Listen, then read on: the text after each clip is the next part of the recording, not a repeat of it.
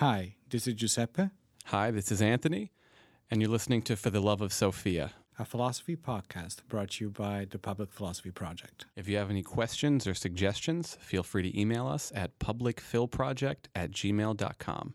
Enjoy the ride.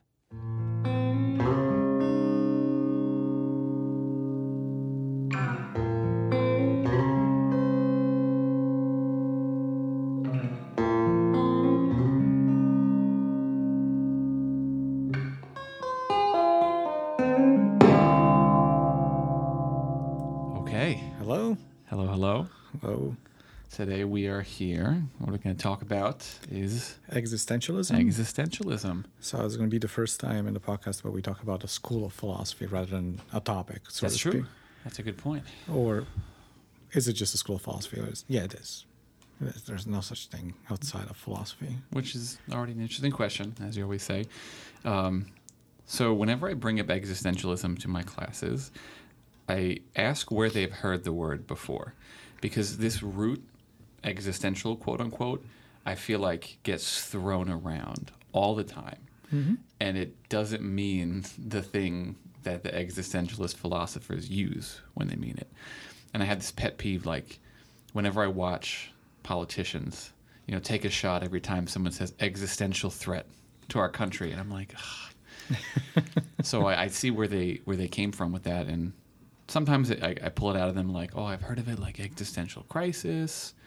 Uh, you know, you think of the French guy with the cigarette, and I'm Yep. like, so that's what we're going to talk about today. It's the French guy with the cigarette. It's the French, right, right, right, Which is funny though, because where he starts is not France, right? mm, right. Where it starts is Denmark, rather, Mm-hmm. with this strange guy, with this strange philosopher. The man from Copenhagen. Exactly. Soren Kierkegaard, right? hmm That comes out with this idea, which is fairly new for philosophy. We can say, mm, well, nothing is really new in philosophy. Let's put it this way. Nothing is new since Aristotle in philosophy. Right. Probably. Like, what is it? Who said it that all philosophy is just footnotes to Plato? Uh, Whitehead? Is it It possible? might have been Whitehead. Yeah, I don't know. Um, yeah. So, but I'm not sure actually. Um, however, the guy is the one that introduces us to this idea uh, that what's important within philosophy is not so much to understand cosmological questions, to understand how the way the universe the universe works, to understand actually if something is um, objective of not or not. Right? Epistemology is not important. Mm-hmm.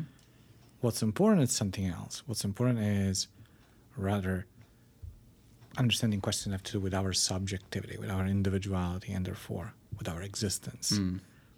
Um, and that opens the door to a completely different different kind of philosophy. It does, and I, I think one of the things that Kierkegaard and all these other people do is they play with the word existence, especially Heidegger and Mhm. Sartre do this. But even Kierkegaard, it's like you know we say that this table exists, we say that the computer exists, and then you say I exist. But clearly, you don't mean the same thing when you say I exist that you do when you say the bottle exists, for example. And so there's this, like you're saying, sudden acknowledgement and focus on the uniqueness of Oh. human existence. Exactly, and subjectivity and individuality, Right. partially, right? hmm Which I think takes away. And again, at the beginning is a reaction to what's happening before historically, to the concentration on again, on reason, even right? At this hyper rationalization of the universe. Like Hegel. exactly Yeah. that's that's the guy. And then we move towards this idea that existence is something that it cannot even be fully understood Hmm. at least rationally, somewhat.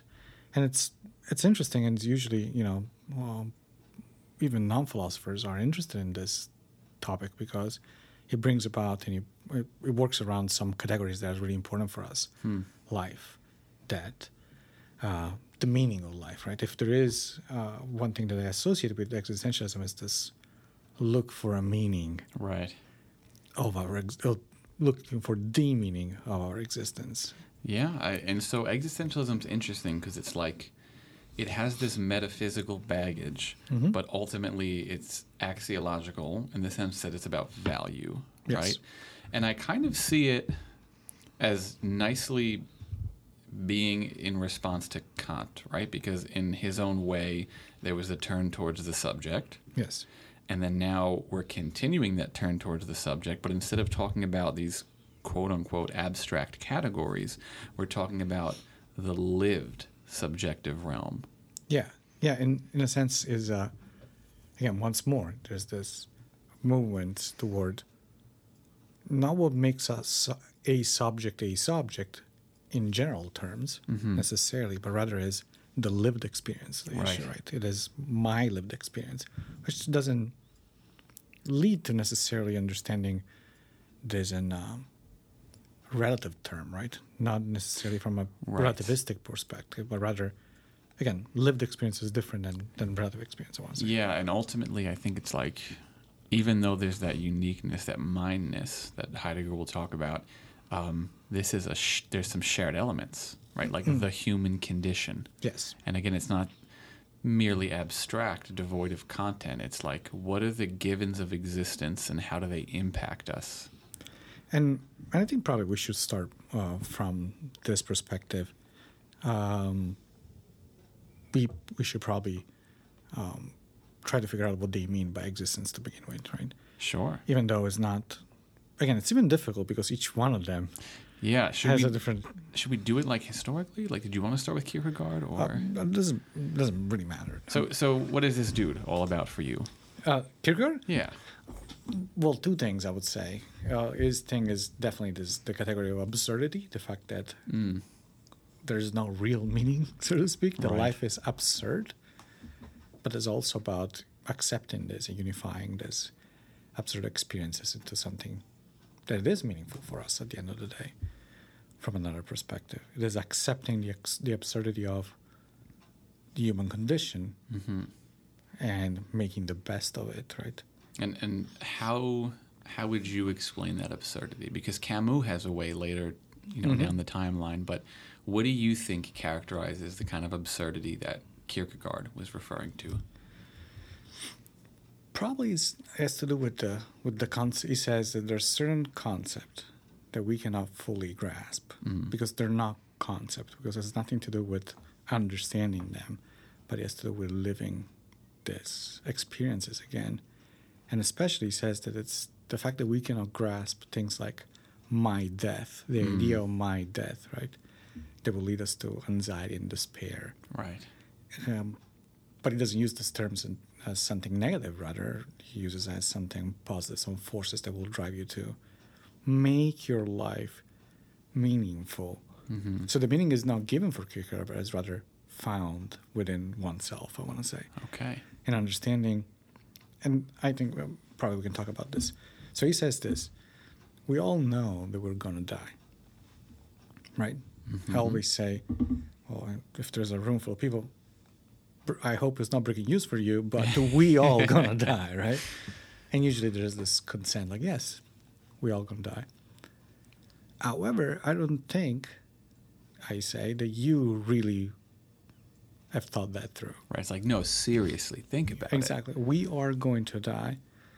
And I'm like, I know that you don't take this seriously. hmm And then ask, okay, follow me. What are you doing later today? And you know, somebody will say, well, I'll go home and then I'll study. And then what about tomorrow? What are your plans for tomorrow, for next week, and so on? And they will all say, and we will all say something like that. Kierkegaard would say, you see, you don't have really mind the fact that you're going to die because you never premise this. Unless I die, I will be doing that, right? Which Yeah. seems silly, but it's true. We don't have in mind the fact that our existence is going to end somehow. It's not there. It's not in our minds. And on another level, this is why Kierkegaard says we engage in petty thoughts and petty actions because we don't have in mind the fact that we can dissipate every single moment. We Mhm. can be gone in a second. And if we had this in mind, then we will look for, we will stop looking and searching for stuff that are not useful, not, it's not even useful, not meaningful to us. Hmm he thinks that you know the entire scientific endeavor for example right? It is important. It is objective. This look for objectivity. It's there but is that really meaningful he Right. says if tomorrow we figure out that you know the distance from the earth to the sun is different than what we have known up to now would this change our life We'll be upset, maybe a little bit for a little while. We'll be definitely surprised, but it's not going to change my life. Right. However, if something that is subjective, if something that has to do with my own existence, I find out to be a lie, that will change everything, right? And this kind of reorients, I'm thinking, the whole endeavor of philosophy, right? Because it's Absolutely. like we want to examine, uh, understand rather existence and reality, but Mm-hmm. we need to understand existence and reality as lived, and that's very different. Absolutely. And this this contemplation of the absolute negation of self, it's like when it hits you, it hits you. You know, Yeah. it's not something you could just say and be like, "Oh yeah," then go carry on your day. It's, Nope. It's crippling, right? This is this is the angst. Um, and what's interesting about Kierkegaard too, because a lot of people probably don't know this, he was a Christian Yep. right? So you think of existentialism, you think of like dark and gloomy atheism, but no, this this guy who is largely considered the father of existentialism is a Christian. It is, and and this plays a role, I believe, in that, right? Yeah, Because at the end of the day, he talks about the knights of faith, which are the true men, right? It's like like the Übermensch, somewhat. yeah, it's like his his his Nietzschean concept, you know? Yeah, it's this idea that at the end of the day, I understand the absurdity of life. I understand the fact that really there is no meaning that's given to the world, Mm-hmm. but I decide to unify the world into a meaning. Mm-hmm. And I accept responsibility for the actions that I perform, for whatever I do as meaningful. And and despite all these differences between the existentialists, this seems to be the thing Absolutely. that ties them together. And you mentioned the knight of Faith, so uh, of course I'm I'm thinking of Fear and Trembling. Yeah. Right, so this this biblical title, Yeah. uh, and in Fear and Trembling, he's talking about the concept of Abraham and Isaac, Yes. uh, and how God told Abraham that he needed to kill his only son, and yet you will receive through your son. Right, so there's this paradoxical element. In this life, you'll receive something, and so Abraham is about to do it. Right, he, he takes him up the mountain. And it's not like he knew that God was going to stop him, Yeah. right? He really, really thought he was about to kill his son. And he knew it was crazy. Yeah. This is the point, right? Like, he knows that what he's about to do is not accepted socially. It's absurd. It's absurd. By all ethical standards, it's wrong. and also in comparison with what God has told him before, because Yeah. God told him, Your son is going to be the one that's going to start my people. Yes. And But when- you have to kill him. But you have to kill. So, and, so it doesn't make any sense for us, right? But he is a knight of faith. He does. He has the courage to take matter in his own hands and follow through with his belief. And at the last moment, right, the, the angel stops him, Yep. grabs the arm, and says, "You've you've proven yourself." And so Kierkegaard uses this narrative, right, because he always writes under pseudonyms. Yeah. What is this one? Uh, Johannes de Silentio, Yeah. I think, right? Um, and he's like, "Of Abraham, I could say nothing. I, I am si- uh, silent." And he uses this to explain how you have the individual, and then you have what is considered ethical Yes. by quote unquote earthly standards, by social standards. But these things weigh you down. This levels everyone, and it like makes people less unique. Uh, and leveling is another big theme like Yes. that existentialists talk about.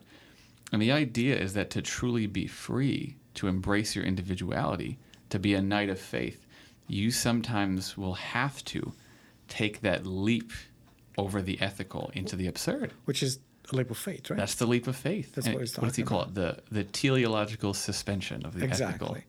And uh, the interesting thing is that comes as we're talking about leveling, and what makes me think of is the fact that this is the third level of development Yes. of a human being, of an individual, right? Because we all start uh, the what it calls it, the aesthetic. Mm-hmm. the aesthetic life, but not in the way we typically think. exactly with Don Giovanni, right? Is the is the what is the I'm thinking of uh, either or. either or yes. The seducer. The seducer, yes.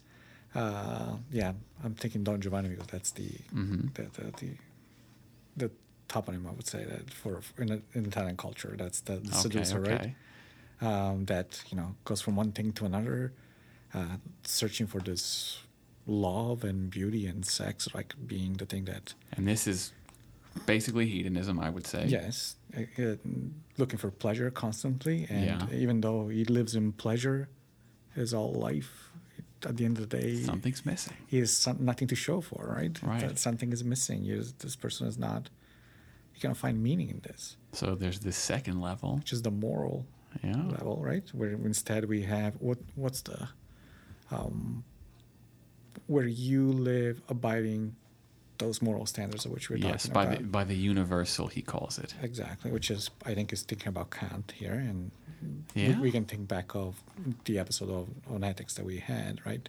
The the, the universal categorization of, of actions and exactly. things, right? So I'd say, well, you will act like that, and you know, it's better than the aesthetic uh, stage, right? But still not good enough. Because you're living for something, but it's not completely individualistic. exactly you're living for something, but you didn't you didn't make this choice at the end of the day. Yeah, and you didn't have to think. Exactly. You just you get there and you abide things. It's like when kids do things because that's the right thing to do, Mhm, right? mhm. And there's no, no. I'm, I'm thinking of Piaget and the stages Mm. of, of of what what what what an infant will learn, right? And then there's a certain point where kids obey the rules because these are the rules, That's the rules. and they don't think about It's like the the concrete operational Yes. stage, right? exactly.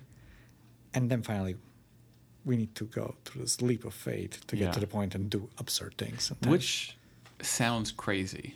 Like, and, and when I was in uh, an undergrad, we, we spent a lot of time on Kierkegaard because my professor at the time always emphasized, like, you could hear this and think, like, oh, so if I just act crazily, you know, in contrast with what is universally considered ethical, then I am asserting my individuality and am therefore some kind of Kierkegaardian champion. And like that's not always the case, right? You don't just what was the example we talked about? Like you know you know Leopold and Loeb? Mm-hmm. These, these like kids that tried to craft the perfect murder.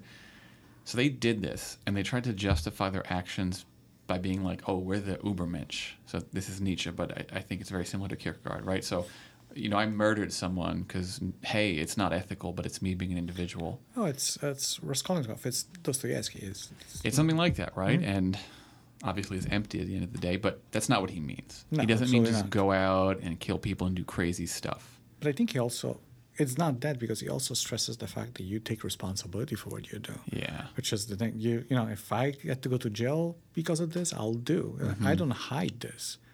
I'm not concealing the action that I am making, like a murderer will do, right? Yeah, that makes sense. But it is rather. Uh, again, I'm embracing that. That is who I am, if you want. Mhm. again, I think we're conflating Nietzsche and Kierkegaard here, but It's th- so I think, hard I think it's not similar. because I remember writing something in grad school about you know two sides of the same individualistic coin or something like that. That's just stuck in my head. They are similar. But there, there is this idea that because this is significant because a lot of people nowadays who are quote unquote intellectually minded have this really negative view of religion, and we've talked about this before, and they think this is kind of for sheep, this is for people who don't think, this is for people who aren't liberated mentally. And Kierkegaard totally doesn't agree. And this is because the thing that most people call Christianity is not what he thinks is really Christianity. Absolutely. It's And Christendom. Exactly. And he thinks about, he always talks about the paradox, right? Mhm. The paradox of Christianity. hmm That, because Christianity says, it, it tells you that you should be like, you should be Christ like, but you can never be Christ like because you're not divine. Yeah. So you need to kind of aspire to that. And there's always going to be a gap, right? Mm-hmm. But the way in which you can bridge the gap as, as much as possible, it is through those leaps. And it's so weird. It's like, you know, God is infinite, but somehow this infinite thing was embodied in a finite thing. Exactly. And, and you have to cer- you have to reach a point where you believe it regardless of the irrationality, right? And that's what faith is. Yes. So it, what's also interesting is that you will have Christian other Christian philosophers like Aquinas, you know, uh, Mhm. Anselm and Descartes, who we talked about, will where they they will try to prove God rationally. Exactly. And Kierkegaard is very much like, nope, Mm. that's not going to work. right, Dr. Kogan always used to say to me, to prove him is to lose him. Because the whole point is that yeah, it's, uh, faith is the opposite of You got to believe it. You Yeah. got to believe it. Otherwise, it's not going to work. Right? Yeah, and like how strong is your faith if you? I'll only believe if you give me proof. But to connect to what you were saying before, today we would say that that's irrational. Therefore, it's not good. While he's saying that is what makes you Yeah, really free, and that's really what makes you, at the end of the day, truly an individual, right? mm-hmm. Which is insanity. It does sound from, from interesting. from our perspective or from Yeah. our and i wonder what do you think he means by that is it what is this thing that how do we reach freedom and individuality just by throwing us, up ourselves into this Well, I th- I think it has to do with this idea of authenticity, where most of the time we're going around living in what Heidegger would call the they self, Mhm. right? And we can get to that more later. And when you're in the they, mm-hmm. that's that's the leveling process. Like you're all equal, and there's nothing that sets yourself apart from anything else. And so you're ingenuine because you're not consciously making decisions. You're not defining yourself. You're not taking a stand on your being, to use that phrase. And if you can be authentically religious in the face of these people saying like, "Oh, that's so stupid," you know, there's there's no proof yeah then that there's something unique about that. And, and he's getting at something like that, right? Like like trying to not be what everyone thinks you should be. And I wonder if if you see religion as like necessarily part of- of Kierkegaard or as just incidentally part of it. it's tough i don't know Yeah, because he is Christian, but at the same time you read it and you're like, well, i don't think that that informs much his philosophy it informs the way he expresses it i believe yeah, in the fact that he uses Abraham and this kind of of of uh, I think the concept of faith has a lot to do with him, but I don't Mhm. think that the fact that he was Christian, uh, the fact that he was Christian actually would um, makes a big difference. yeah. He was Christian second, right? I would- he was the think so. philosopher first. I would think so. But Yeah. Even can we really separate the two things? I don't know. I'm not sure. I don't want to. Hmm. Not being an expert, I am uh, on Kierkegaard. I'm a little bit. I don't want like Right, getting right. getting angry emails from somebody who's like, "You don't right. understand anything about Kierkegaard." Because I, I always used to ponder this. Like, it seems like a lot of what he's saying, maybe most, if not all of, well, maybe not all, but most of what he's saying, you can find valuable as an agnostic or an atheist. No, from that perspective, yes. Right? And I mean, the proof is in the pudding, meaning that. I Then- mean, you are sitting here right now. No, uh, yes, and also I'm thinking the fact that we're saying that it's difficult to differentiate it from Nietzsche, which Mm. is the anti-religion guy, the Antichrist, Right? would say. Exactly. Well, himself Yeah, right.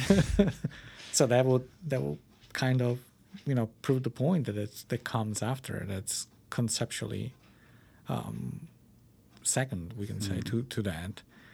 Um, but again, I don't I don't I don't want to. I don't want to claim that it's absolutely has nothing to do with it, but Right. It's it's it seems like the the Christianity is really there, but it's more about a the kind of Christianity and b the way he gets there. Yes, and I think that what makes me think that it's difficult to separate the, the, the two things is that the themes that he uses, and again, and at the end of the day, even the terminology, right, seems to be very uh, Christian-like, right? Yeah. When he, when he talks about despair and anxiety, this is something to do. That has something to do with religion, right? Mhm. Um, The sickness unto this death. exactly Yeah. all those things they they seem to be connected with the um, with the concept of religion with no the concept with the with the institution that we call religion with Mm-hmm. the discursive practice however whatever lingo we're going to use Mhm. that we call religion and this makes me hesitant to say well it's secondary it's primary it's it's there Yeah. i don't that's, think that's true. i don't think you can have Kierkegaard without No, no, yeah, that's absolutely right. Um, I guess I meant like, so let's say you have, let me think of a, not a stupid abstract example. it's like, okay, you have a peanut butter and jelly sandwich. Yes. And then it's one thing. Yes. And you can't have it without the peanut butter or the jelly. or the jelly yeah But it's like in one instance, the peanut butter is on the bottom and the jelly is on top. oh then yeah yeah That- from that- the, yes right, of and course That's kind of what I meant. Of course. Um, And do you think that those concepts that I was mentioning before, like despair and, and anxiety, um, I think they travel also throughout the, the existential tradition. It's not they're not just proper of Kierkegaard, so to speak. They might take different names, but they're present absolutely. um, in in all other um, philosophers that we can we will call existentialists, right? Yeah, I, I agree. And that one more thing I want to say about Kierkegaard is the Christianity seems to be related to transcendence.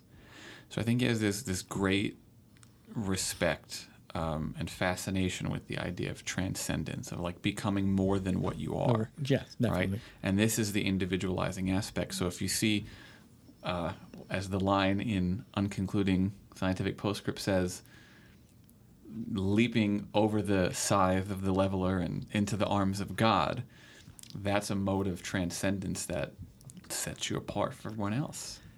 Which is interesting once again because it, Yeah. it, it seems paradoxical right? Because to become fully an individual you got to lose yourself in the transcendence right? Yeah, in the so- transcendent i should say right? Because it's like you lose yourself in the universal, exactly. And then you have to leave the universal and go over and above it to the transcendent. to the transcendent. And then but then you're getting in the arms of god right Mm-hmm. well you eventually become one with it Hmm. but that's also when you individualize it's like Yeah. like you become an individual for a second for a fraction of a second and then That's so true. right It's like you you're one with God, and and this makes you an individual. yes Hmm. which also means that you're not just an individual i don't know Well, I guess it means you're you're more individualized than those who are not with God. So maybe in this literal like categorical sense, you you lose some identity, but relative to everyone else who hasn't made that leap, you display this element of, of courage. or you and also you have reached those level of authenticity which you were talking about that didn't Yes. have before because with god you can only be true Yes. right so that's the idea that you need to kind of be in there right it's like in front of god you're naked so to speak that's who you are. Yeah, and again, so you said it's it's these concepts like despair are relevant and dread mm-hmm. always, and so a lot of people will be like, oh, you know, if you're the person that cries in the the hospital room and prays to God, this this signifies some kind of weakness, and that's a, an unhealthy way of dealing with despair. And Kierkegaard would agree that the the average person who like you know, I only go to church on Sundays. I don't know anything really about the theory. Um, I don't really live it, but I selectively am this fair weather Catholic. Like, that's not good. So he agrees with Absolutely. these people, right? Um, so he's trying to figure out a way that we can deal with dread that's more authentic, right? I think that the first question that we need to ask about this category, and we can start with dread, is are they really? So when we think about somebody that is experiencing dread, right, we're thinking mm. of a negative experience. Yes. Well, instead, from my understanding of it, in existentialism, that's not necessarily a bad thing to Yeah. experience dread because it's a step towards authenticity. It also best. is like not how would I say this? It's just a given of existence when you're actually engaged with it, right? So if you're legitimately attuned to the f- the fact that you are being in a certain way, that dread is just built in, Yes. and so it's not bad. It just it just is. I remember, I remember uh, talking about existentialism a few years ago with one of my students, and they came to office hours to Mm-hmm. kind of grasp better this thing. And after I said something similar, I was like, "So basically, it's the philosophy of the emo people, like embracing the fact that Embracing it. that, that you're gonna be into this store dread and Yeah, angst all some the good time. stuff. I Um, would say it goes back to the cure. yeah." I'm into that. yeah it's uh, um but it's it's interesting it's this this validation of the fact that sometimes you gotta feel that way that it is part of who you are and paradoxically if you never feel that way something is off Yeah, like if you if you only are happy, that means you're not thinking. exactly right? Like there's something missing from your experience that's preventing you from feeling the full burden of being. Do you think? say. That, do you think that that's similar to like kind of ignorance is bliss kind of thing? oh yeah, In in that sense, definitely. that you're missing a level of understanding of reality, and that is why. Yeah, I mean Kierkegaard had this funny saying because like, okay, so he he wound up getting with this woman Regina, who he thought was his love because she was beautiful, and then he got with her and, and suddenly realized that oh well, love is more than this initial attraction, and then he got really bored with her. Yes. because she was so unphilosophical. He called her a surface dweller. Yes. And then he just went mad and wrote all these letters about how she was like annoyingly undeep. And he has this line, something like, I could be happier in my unhappiness than I could with her. And that's Yeah. so interesting. And that is also so bad, right? You you don't. I mean, this woman must have been like the most boring person on the in the Yeah, universe. Can yeah. you imagine be remembered in history as As that woman. as that one? Oh my god, that would be bad. Um, but yes, it's interesting though that there is this idea that there's that need of Hmm. of depth and that need of of whenever whenever there is depth, there is dread and despair. And I'm wondering, like, there's something, maybe I'm reaching too far. There's something kind of Greek about that. And the idea that, you know, eudaimonia, for example, in Aristotle, is not just, as we said, I ate a cheeseburger, I went to work, I had small talk, and I'm happy. It's like you have to understand and feel things fully and grow as a person. And it seems like, in some respect, they also value this their version of eudaimonia. The True. virtues are different, of course. but- True, true, true, absolutely. I'm wondering, and whenever we talk about this, it's true. There is there might be this connection with with the Greeks, um, especially well Nietzsche would say Mm-hmm. with with the Greek with the pre-Socratics, right? Not so much after because after is the dictatorship of reason, right? We Right, got right. there and with Plato, and Socrates, and Aristotle, they they made a mess. So yeah, I can see that. And again, Nietzsche will agree with you. Mm-hmm. Um, I'm wondering also if, again, this this idea though, on, on forgetting, of course, this, the existentialist and especially Kierkegaard would agree with what we're saying with the dread that needs to be there, it needs to be present. I wonder though if we believe that that is necessary in order to express some sort of Mm. that. Do we do we really believe that in order for you to be thinking, you need to be in a dreadful state Hmm. once in a while? Are you asking me? Yeah, sure, of course. It's, it's Um, just me and you, so. Yeah. and, uh, I and of course, you know, it's hard to, to make this. yeah. So this is. I was always super super fascinated by existentialism. Obviously, f- level one when you're young. Yes. and you have this quasi understanding. Um, and then I think a lot of people are like, oh, so it's just that thing that like 17 year olds think, and then you know they disband it. But if you come back to it when you're older, it's very, very serious and has a lot of truth in it. And I do think that there are these givens of existence that are almost so serious that they can't be expressed in language. Like they're just felt. And you know these moments of dread where, for example, if you're in a hospital room with someone, I always think of this, and and one of your loved ones, a real loved one, right, not just a random family member, is dying, and you walk in that like this happened to me before. You walk in the hospital room, and then you make eye contact with another person in the room. Nothing is said, but there's some kind of communication of something very, very, very deep felt. Absolutely. And I think a lot more of life than we typically think is that. It's not only the loss of loved ones, but it's it's the loss of innocence, right? It's it's the presence of change. It is the movement of time. So you're saying that within existentialism, um, there's this idea that there's more that cannot be said. There's more of the irrational, we can say, Just things you can't control. things you can control. So- Yeah. sort of like the unconscious aspect of Hmm. our existence. Is that what we're saying? Un- I don't know. I don't know because unconscious obviously has like all this baggage with it. Um, but I do mean Not, they cannot be verbalized, cannot be it's like deeper than language, right? And that's how you know it's real, which is weird because usually we think the opposite. And I stress that in my class all the time. Like, if you can't explain it, you don't get it. But there are these really impactful moments. Like, if I were to compare it to Kant, which already some people are going to be like, you don't get it if you're comparing to Kant.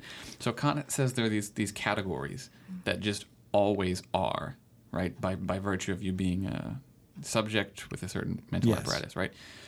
And for him, it's like space, time, causality, unity, plurality. It's like, let's keep that idea, but with things that are really impactful. So, love, loss, angst, absurdity, and trying to cope with these things. And th- I mean, these are the things that define you, right? It's like you have these pivotal experiences in life, and these are the things that stick with you and that shape you as a person. And, and I, I, I'm going to contend again that I think these really serious, felt, unspoken um, moments of dread are more prevalent than we acknowledge. And, and this is something Heidegger picks up on. Uh, I can agree with that. I'm just um, so just like you, I was fascinated by this when I was younger, and coming back to it, eventually I got attracted to it again. Mm-hmm. But then there's something off. There's something. there's, there's I, I'm like I have I have some issues, and not so much with Kierkegaard or Nietzsche, for example. okay. My issue is more with Sartre, Uh, especially him, Yeah. and a little bit with Heidegger too. Even And, and you don't like Camus, right? No, I don't even. I, I He's not a philosopher. I don't even mention him. It's just like that's out of the equation. Great writer. Mm-hmm. I love the, the I love the, the novels, but I don't think he has much to add. You're gonna get some hate mail now. Mm, That's yeah, for sure. Yeah. You're gonna I- get like a dirty cigarette sent Yeah. to you. But seriously, I think it's just a just a different version of Sartre. And, uh, he's like Yeah. a, he summarizes some of the things, uh, but again, it's just me. Um, Maybe and, you're just happier than me. and Heidegger, uh, I I I'm not. I mean, That's my boy. I don't think I don't think he's as, as good. I don't think he's an existentialist the same Mm, Ooh, I'm excited to continue this. the same way the others are. I think is uh, and I think it goes in your direction. Actually, I think it's more a phenomenologist than Mm, than an, than an existentialist. And, which and is already an interesting distinction, right? it is, but I think they are two different things. Ooh, okay. Um, and even though both of them deal with the experienced life Mm. rather than everything else, right? Yeah. So okay. So we talked about Kierkegaard and some general components of existentialism and gave some hints. And now I think we're hinting at some of the stuff we're going to talk about next time. Yes, Which absolutely. I'm excited for. All right. All right. See ya. See you later.